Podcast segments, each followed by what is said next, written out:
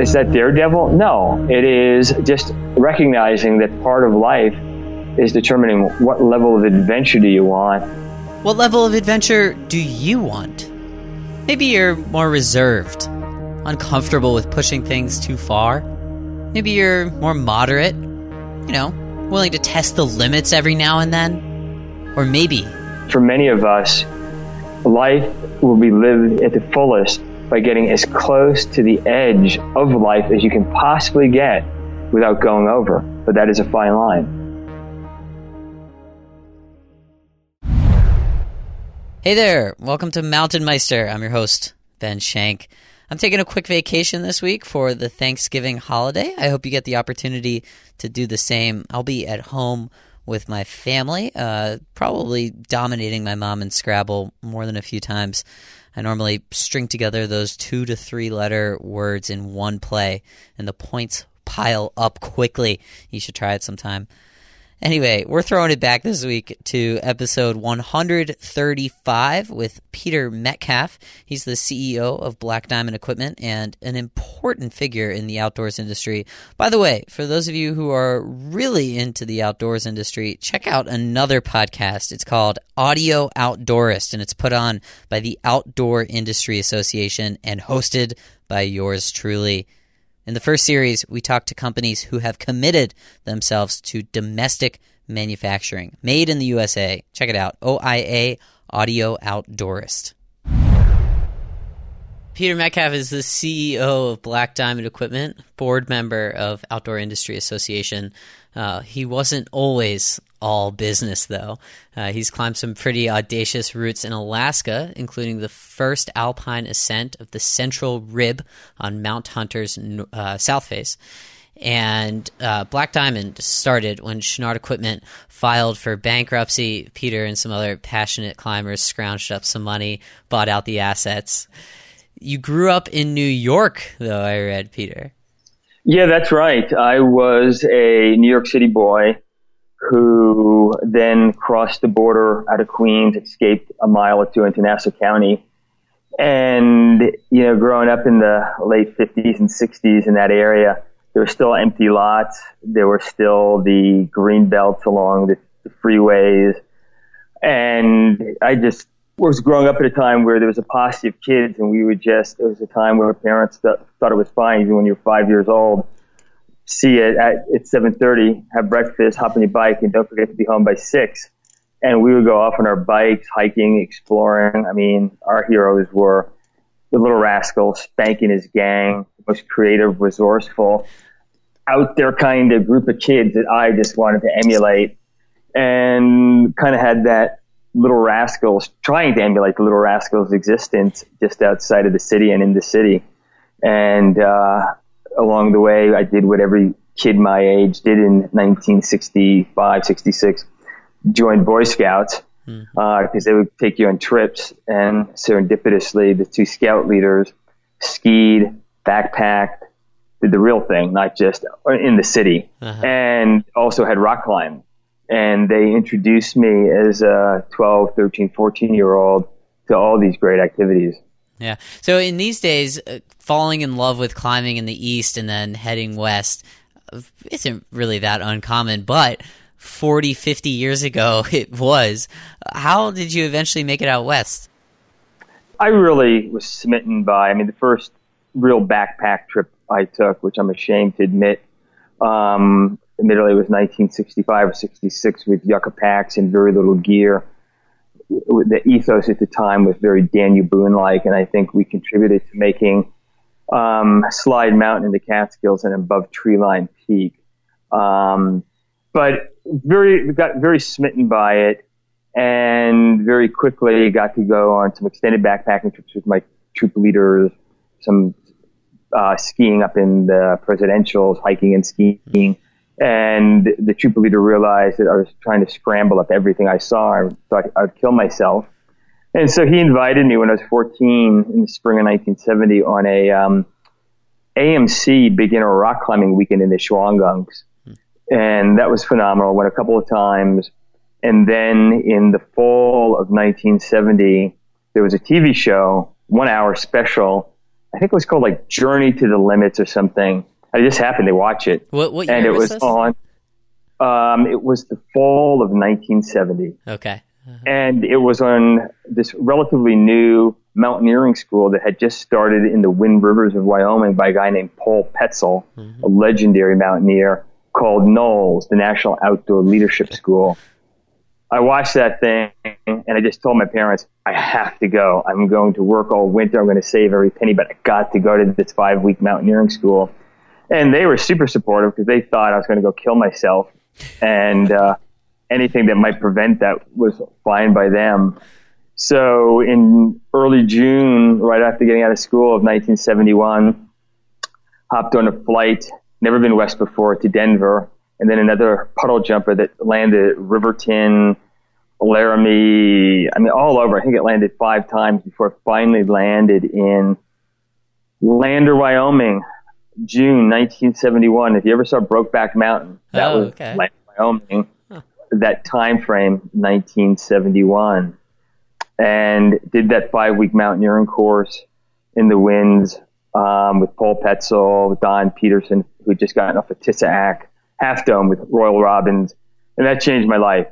At the end of that, I hitchhiked up to the Tetons, climbed Baxter's Pinnacle, the Grand, and other things. I was 15 at the time, and committed myself to a life of climbing, not business, climbing, mountaineering, that sort of thing. So at that time, did you have any desire, or at any point during that time, I guess, did the thought come through your mind, well, I'll like climb now for 10 years and then figure it out. Maybe I'll own a business someday.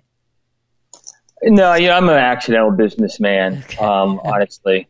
But the fact is that I became as much of a full-time climber as one could in 1970s and early 80s America. Meaning I slowly got through college. I think it took me 7 years because I'd do a year on, a year off to climb and earn money.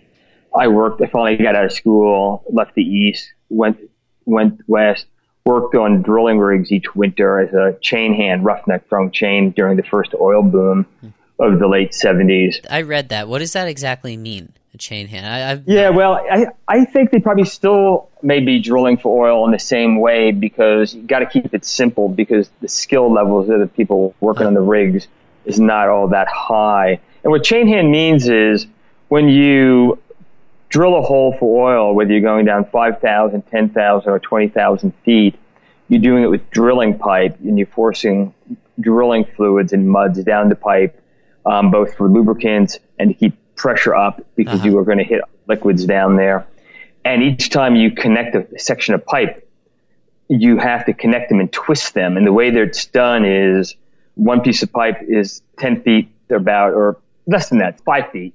And then as it's being pushed down, you break the connection from the device that's twisting the pipe, and then you grab with a crane another big pipe. They're very heavy, and a couple of guys quickly, with the cranes lifting it, guide it into place, pop it down to the screw holes, and then it's got to be twisted. But before you put it down there, I have wrapped a chain around the lower section. The upper section goes on, and at that moment then, I take that chain and I throw it up the pipe so it wraps it like a hula hoop. It goes up the pipe.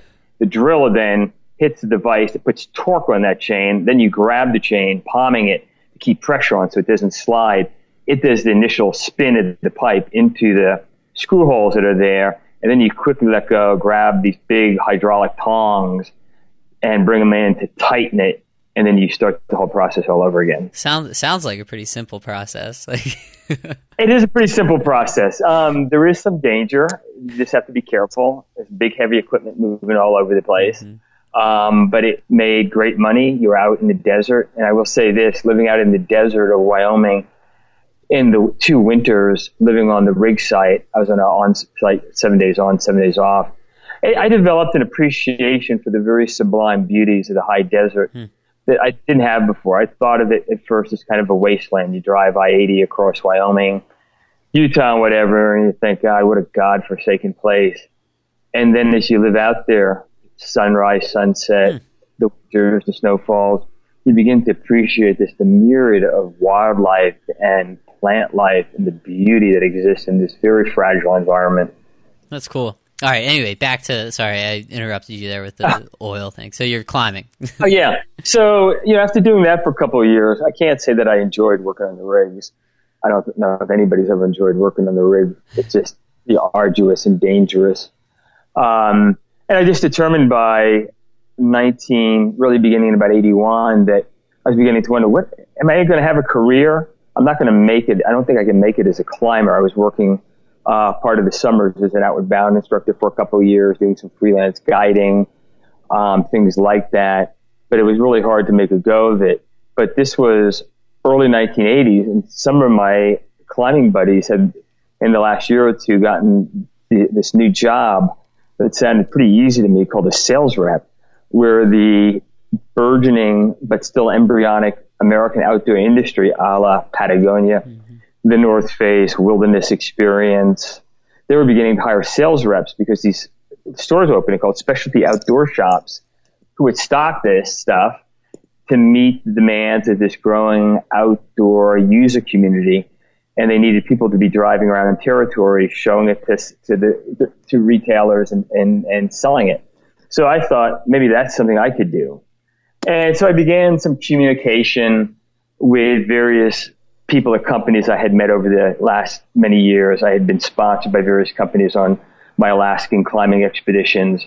I had done quite a bit of pioneering hard new routes in Alaska and communicated with a lot of people. Nothing really seemed to connect that felt right to me. But then after I returned from Alaska in the May of 1982, I'd just done a bunch of climbing up there and been gone a while. There was a letter waiting for me. You know, this is before fax machines and emails and that kind of stuff. You actually sent people letters. And there's a letter waiting for me from the general manager of Patagonia Clothing who said, hey, you know, you've talked to us and Yvon about being a sales rep a couple of times. We've gone back and forth for the 12 months, not finding anything. Well, we just split Patagonia Clothing and Chouinard Equipment up. Chouinard Equipment's a $900,000 a year business. Yvon thought he could run it, but he's really focused on Patagonia. He really needs somebody to run it, and he's looking for somebody who's a climber and had many of the experiences that you had. He feels he can learn the rest from him. Are you interested?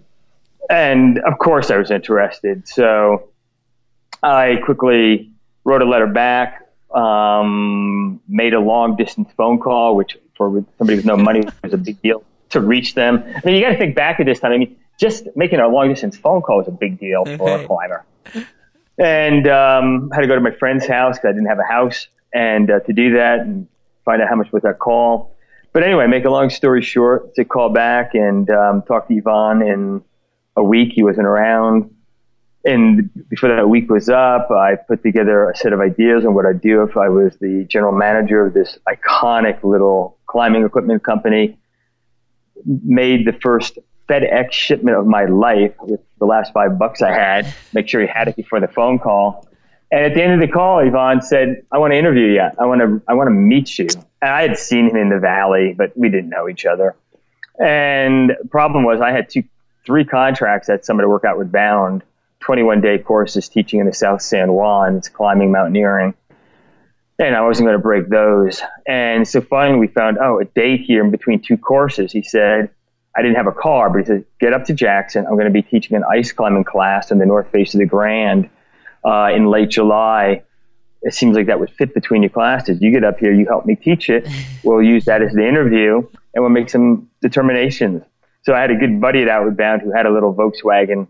I convinced him that I'd pay for gas and we could have a great time jetting up to Jackson from Silverton, and he could come up on the glacier too, hang out and meet this legend, Yvon.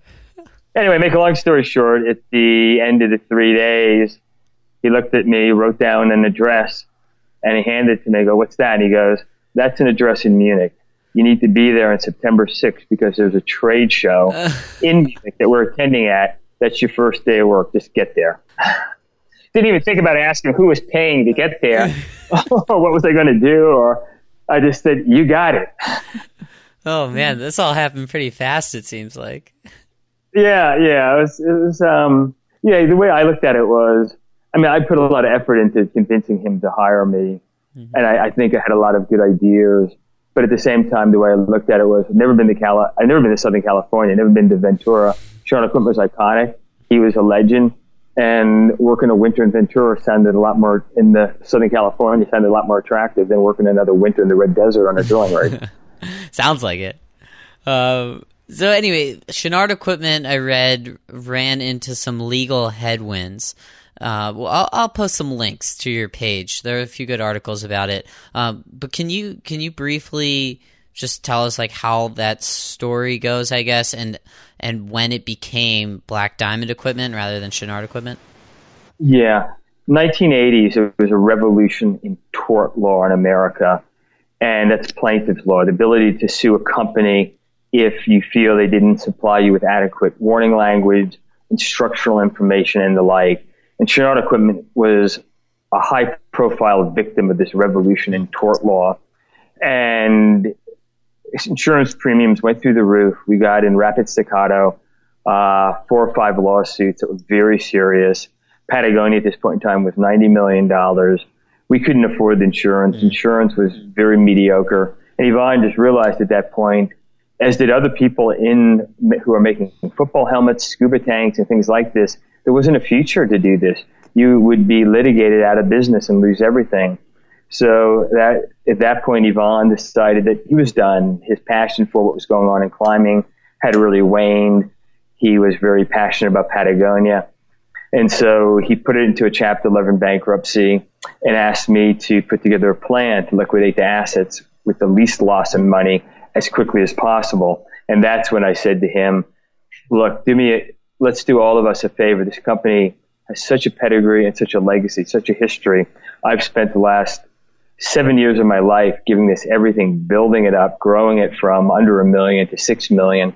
We have a great product. We're making a difference. The community needs a business to champion these issues of great importance. There was no access fund, no winter wildlands, no outdoor industry association.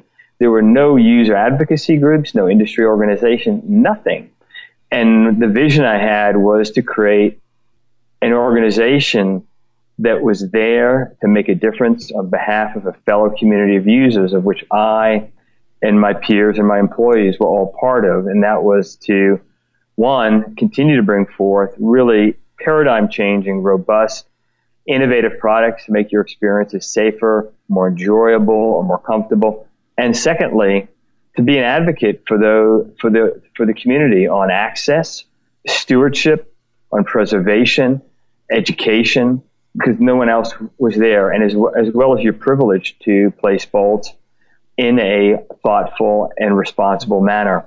So that was the idea behind creating this business, was that the fear was that American climbing, American mountaineering, and even off-piste skiing was at risk. I mean, you cannot ski out of a ski area in 1989 when Chouinard filed for bankruptcy in this late winter of 89. If you skied out of bounds of a ski area, you would lose your ticket, you would be fined $500, and that was a lot of money then, and you would spend a night in jail.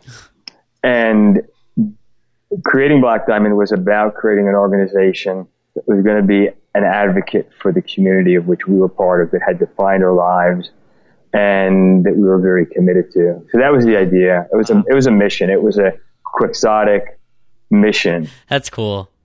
Okay, now how about the name, Black Diamond? I'm assuming there's more to it than, you know, the Black Diamond we see on ski resorts. How did you get the name Black Diamond? Really twofold. One is we wanted there to be some sort of visual branding connection with Chouinard Equipment, because we were going to continue the legacy, the history of innovation that Chouinard Equipment had. That's where we all came from. That's where we had learned the ropes, the style of doing business, etc. And what was interesting was that the company, not Yvon, owned the company trademark. He owned his name, but he didn't own his original trademark, which was a Diamond C. The Diamond C is a blacksmith's mark.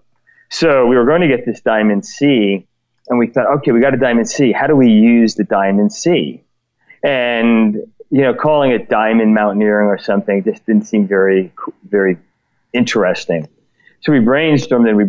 We had 9 months to brainstorm. We couldn't come up with anything.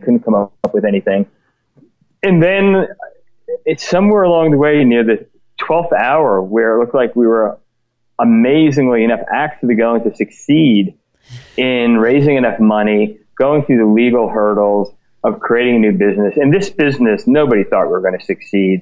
The legend is that, it was just a simple transition. It was a whole new business, raising money at this point in time for a business that was in bankruptcy, threatened by liability and litigation. This was so unlikely to happen that no one believed it was going to happen. So we had a lot of time to figure this out. And in the end, we picked the Black Diamond name, one, because in the C in black, we could use the Diamond C icon. And more importantly, or as importantly, Black Diamond communicated and symbolized several things. One is, skiing, obviously Black Diamonds are the expert run. But climbing, certainly back when I started in the late 60s and 70s and 80s, it was a James Dean, bad boy, unorthodox, outsider kind of activity. A little bit rogue. And, black sheep, Black Diamond. Yeah. We like that sort of iconoclastic bad boy component to Black Diamond. In addition to that, Black Diamonds exist, but they're very rare. So we like that idea. And then last, and certainly not least, what we really liked, coming from a group of climbers who had never run a business before, who never started a business, had run a division really of Patagonia. But this was new for us. And we were climbers, and a black diamond is a piece of coal that has made good under an intense amount of pressure. Oh, wow. So we figured that was a great name. This is what we were going to try to do, transform these assets and ourselves into something beautiful, special, that would be a highly coveted and appreciated organization within the community that we were committed to and a part of. That's so cool. To be completely honest, the only one of maybe those four reasons that you mentioned was the skiing Black Diamond. Very refreshing to hear all of the other reasons. Cool. No, thanks, Ben. Thanks. You're listening to Mountain Meister. This is our discussion with Peter Metcalf, CEO of Black Diamond Equipment. If you're new to Mountain Meister, you can catch all 130 plus of our conversations with other outdoors industry professionals and athletes at mtnmeister.com or on iTunes, Stitcher Radio, SoundCloud, or wherever you listen to your podcasts. Now, the next part of this interview is pretty interesting, given the timing.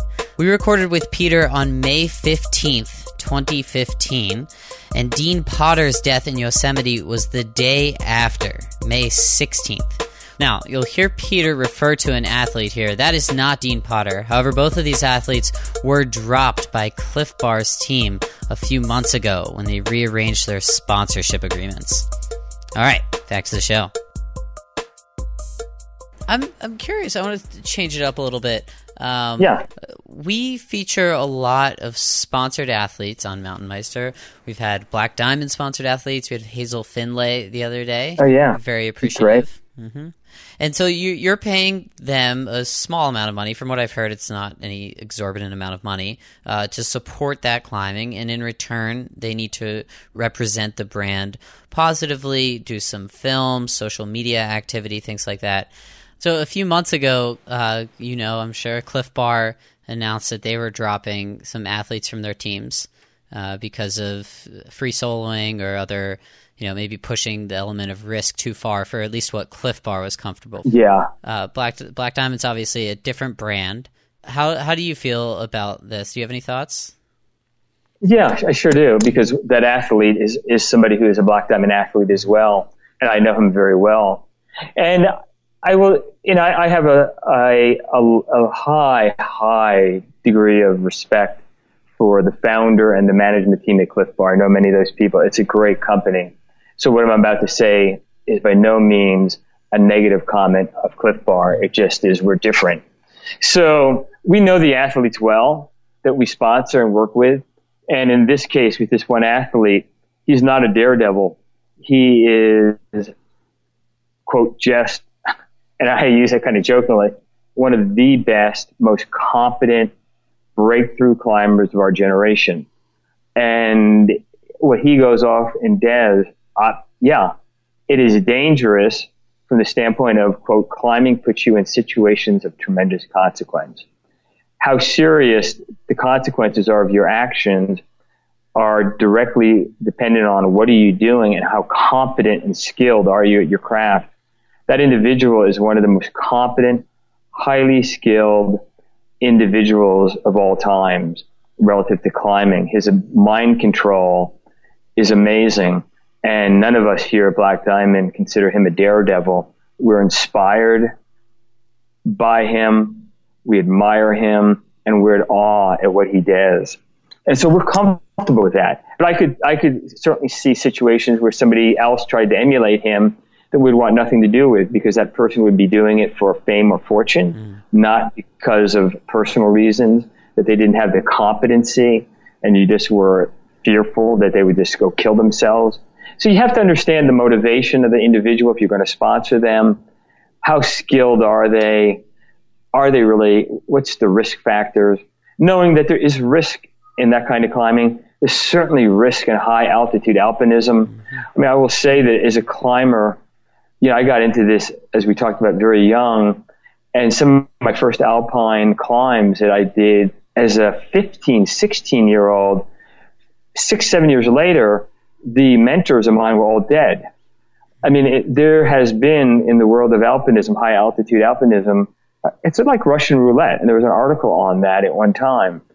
And is that daredevil? No, it is just recognizing that part of life is determining what level of adventure do you want. And for many of us, life will be lived at the fullest by getting as close to the edge of life as you can possibly get without going over. But that is a fine line. Well put. Black Diamond's also known for environmental activism, being very responsible, as you said before. Yet, it's almost hypocritical, probably not, but everybody's encouraged to get outside and enjoy their surroundings, yet at the same time there's like this huge industry component behind it that, you know, like these products use natural resources to create things or to allow us, I guess, to play in environments. How do you balance like this eco-friendly approach and at the same time say, okay, like the market wants gear, we need to make it? Yeah, really good questions. And certainly those politicians, those people who do not agree with our environmental conservation, preservation ethos enjoy vilifying or demonizing us as the world's biggest hypocrites. That, hey, do you drive a car? Then shut up about drilling for oil. Do you go use the backcountry? Then shut up about taking care of it. And, you know, my answer to that is that it isn't a binary situation. It isn't A or B. I mean, if it was A or B, we should all be running around naked and eating grass. Right. And, right. But we have learned how to build societies and civilizations that can have a very low carbon and environmental footprint. And I think that's what BD is saying. I mean, let me give you a case in point here. I live in Utah, and this is where we're located. It's a wonderful place. We have a lot of challenges here, and one of them is our water use. We're a desert state with less water than all but Nevada, and we have the highest per person water consumption of all but two states. And my point here is that human beings use water. And to engage in water conservation is just the right thing to do before you turn everything into a desiccated desert and you run out of water. There's enough water if we do this thoughtfully. So my point here is that for Black Diamond, it is about thoughtfully running this business. It is about people thoughtfully engaging in the wilderness, thoughtfully climbing in a way that leaves no trace. They can go back there with the least amount of impact, because if we just said nobody should go into the wilderness, how many people are going to advocate for its preservation? it becomes sort of like a museum or a storeroom of stuffed animals or something. And so I don't find anything hypocritical about that, so long as you are doing your best in a sincere, thoughtful, committed manner to reduce the footprint that you have in what you produce, how you produce it, and that sort of thing. And then I should also say that there is a real difference between Black Diamond, Patagonia. We are genetically related, obviously, to Patagonia. We're dear friends with everybody there, and they're a company I admire usually, and I think they admire us. And the reason I'm doing this compare and contrast is that for Patagonia, in a nutshell, their mission is to, in many ways, is to be as sustainable as possible, to have the least impact possible. And part of the reason I and others buy many Patagonia products is, besides the fact that they are beautiful, is they've done that with the least impact possible. And that's their mission. That's what they're trying to do. For Black Diamond, that is not our end. That is a means. And what I mean by that, as I shared earlier, the sustainable why behind why I started this business with my peers was, quote, to make a difference for a fellow community of users. And as I shared with you earlier, we were going to do that three ways: through product, through advocacy, and through our word and print and media attempt to be as encouraging and affirming to you as to why you have made some hard decisions to live a lifestyle of climbing, mountaineering, and off-piste skiing that's more than a sport, and to do it with the least impact possible that we could do. But that's a difference, right? Mm-hmm. For us, it's that is a means to an end. For Patagonia, it's really the end, and I admire that. But we were created to champion the issues of a community and to do it carefully. It's BD is a reflection and a manifestation of what I believe are the values, the ethos, spirit, and culture of climbing. And one of those is, I believe, is style. The style in which you accomplish your goals is every bit as important as what you set out to accomplish. When I first arrived in the Shawangunks in the spring of 1970, that was very impressed upon me by the AMC, was that how you climb something, and then as nuts came into the scene, how you protected it and whether you hung from your gear or you climbed it clean was really, really important. And everything that was going to have been climbed, every peak had already been climbed, so it was by roots and style. And so that is, to us, every bit as important as Black Diamond. The style in which we accomplish our goals is every bit as important as what we set out to accomplish. So that means sustainability. That means having the most modest footprint possible while still bringing forward the gear, the innovative gear, the safe gear, the light gear that our customers demand. It means champion the issues of great importance. It's all those things. I'm learning a lot from you, Peter. This is great. I like this. One more tough question before we get to a few easy ones. So I'm a business owner and starting to pick up some sponsorship dollars for Mountain Meister. At a time when executive pay is kind of through the roof in this country, how do you justify what you are worth to Black Diamond? That's a very good question. And I have to say first, I fully agree with you. I think it's obscene, the salaries that executives are commanding at the Fortune 500 companies and many more. I think it's an indictment of the fact that the boards are not doing the jobs that they should. But I also recognize that then it becomes an arms race, that until others, boards get responsible. If you're looking for strong talent, many of the better talents, not everybody, goes for the money. But coming then to Black Diamond, we're not a super large company. And, my pay is public. Yeah, I looked at it. It's not unreasonable. I don't think so. And I will say that at that point, that for the size we're at, the hours I work, what I've brought to this, I'm very pleased with it, but it is a lot more than I earned just 5 years ago or 3 years ago. And you know, this company got to a pretty good size with a pay that was not meaningfully more than the next tier of management and below that, because I believe in a more egalitarian system. At the same time, I do believe that your leadership team sweats bullets, that there is a group of people who really are responsible to lay out, in collaboration with a management team, a strategic plan, to be responsible for executing, to make the hard calls, and to roll up their sleeves and be there and have the buck stop with them.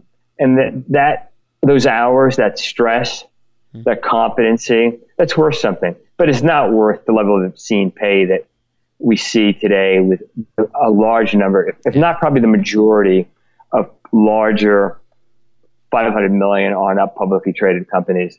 And there are exceptions for sure, but it is pretty disgusting. And I don't know how you change that. Yeah, that's a whole other topic. All right, we'll lighten it up. We want to talk about gear. We get a gear recommendation from all the Meisters that come on the show.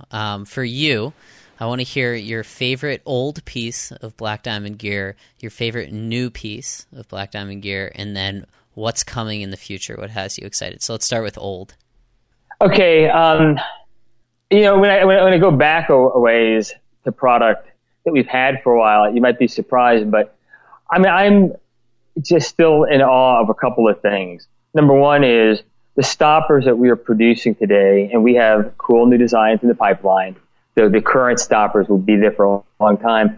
But that was something that was one of the first products I redesigned when I got to Chouinard Equipment in 1982. It took a couple of years for us to perfect that shape. But there's a quote by St. Exubery, the author of Wind, Star, and Sands, who said that perfection is reached not when there's nothing left to add, but when there's nothing left to take away, when a body has been stripped to its nakedness and the lines are perfect. And I think our stoppers, even though now they are over 30-some years old in design, I think they are just immaculate and they're just perfect. And so I love them. I loved them when we came out with them. I climb actively now. I was using them down on Yaman, at Sister Superior Tower on Sunday. And they're brilliant. I love them. And then you go more modern, the Cobra Ice Tour, which, by the way, is in the Smithsonian Institute for its beauty, which we came out with probably 7 years ago. I still think it's a paradigm of an all-around modern ice axe, and it changed the game. It set a new paradigm for what a modern ice axe should look like, and it's just exquisitely beautiful. So it's so pleasing to the eye. It is sublime to hold, and it does its job so damn well. And then I will also say that a product that was another product I worked on for years before we launched it in the 1986, the very crude first one. They seemed very modern then, the Camelot, which set a new standard in spring-loaded camming devices. You know, we've gone through three generations. They dominate the world over.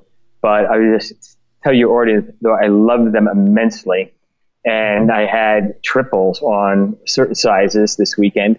We're coming out with Camelot lights in the trade shows, and we're going to start showing them next month. They will be in stores in February of 2016, but they are 25% lighter than current Camelots. That means a huge amount, and they will be the lightest cams in the world. And you put that with our like neutrino carabiner or something, it's amazing. So what that means is old farts like me, who are getting older and older, can continue to climb at the same level they have because the gear is getting better and lighter, even though they are becoming less fit and less capable. Well put. For the listeners, check him out on Peter's Meister profile page on our website, mtnmeister.com. Last question for you. Who would you like to hear as the next person on this show? Can I give you three possible suggestions? Absolutely.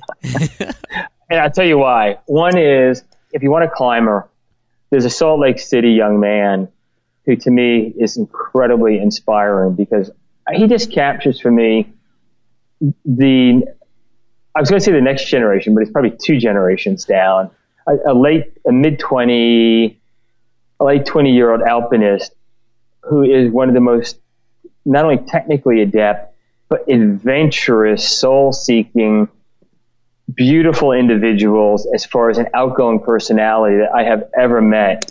And I cherish every moment I have around this guy because he makes me feel 20 years younger. And he is so affirmative to me that every generation to come will always have the golden years out in front. No matter what somebody accomplishes, another generation can find a way to have a balls-out, amazing, inspiring adventure. And that guy's name is Kyle Dempster. He owns a coffee shop in town called Higher Ground.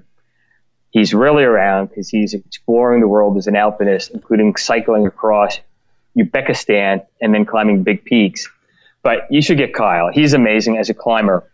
Then if you want to mix it up and get somebody who is a climber, exploratory climber, around probably a little bit younger than me, but is leading a whole new discipline and a whole new school at the University of Utah, his name is Jeff McCarthy. He's written a couple of books, and he is heading up the University of Utah's program, School of Environmental Humanities, trying to use the humanities as a vehicle, i.e. the written word, as a way to promote an environmental conservation ethos in the world.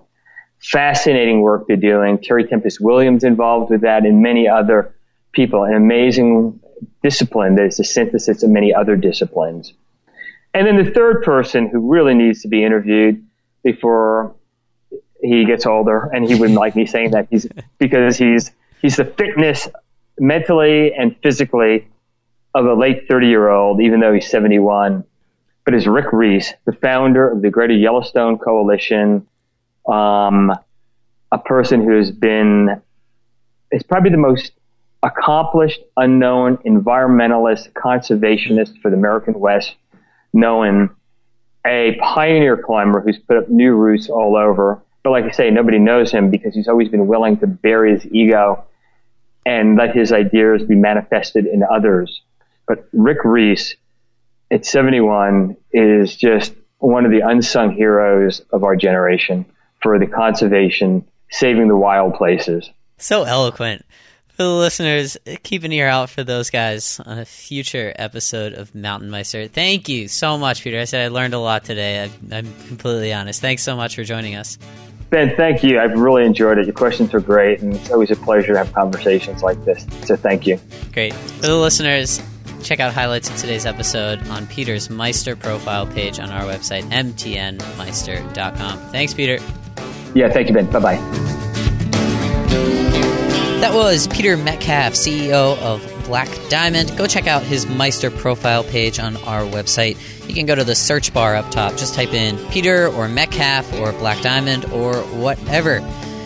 Once again, happy Thanksgiving to everyone. If you'd like to show your thanks for Mountain Meister, head over to our support page, mtnmeister.com/support.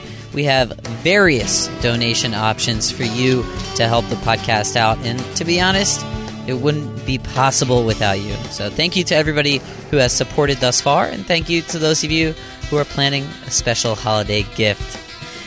Until next time, I'm your host, Ben Shank. You've been listening to the podcast that explores the minds of those who explore. Enjoy doing the rest of whatever else you do while you listen to it. Thanks for listening to Mountain Meister.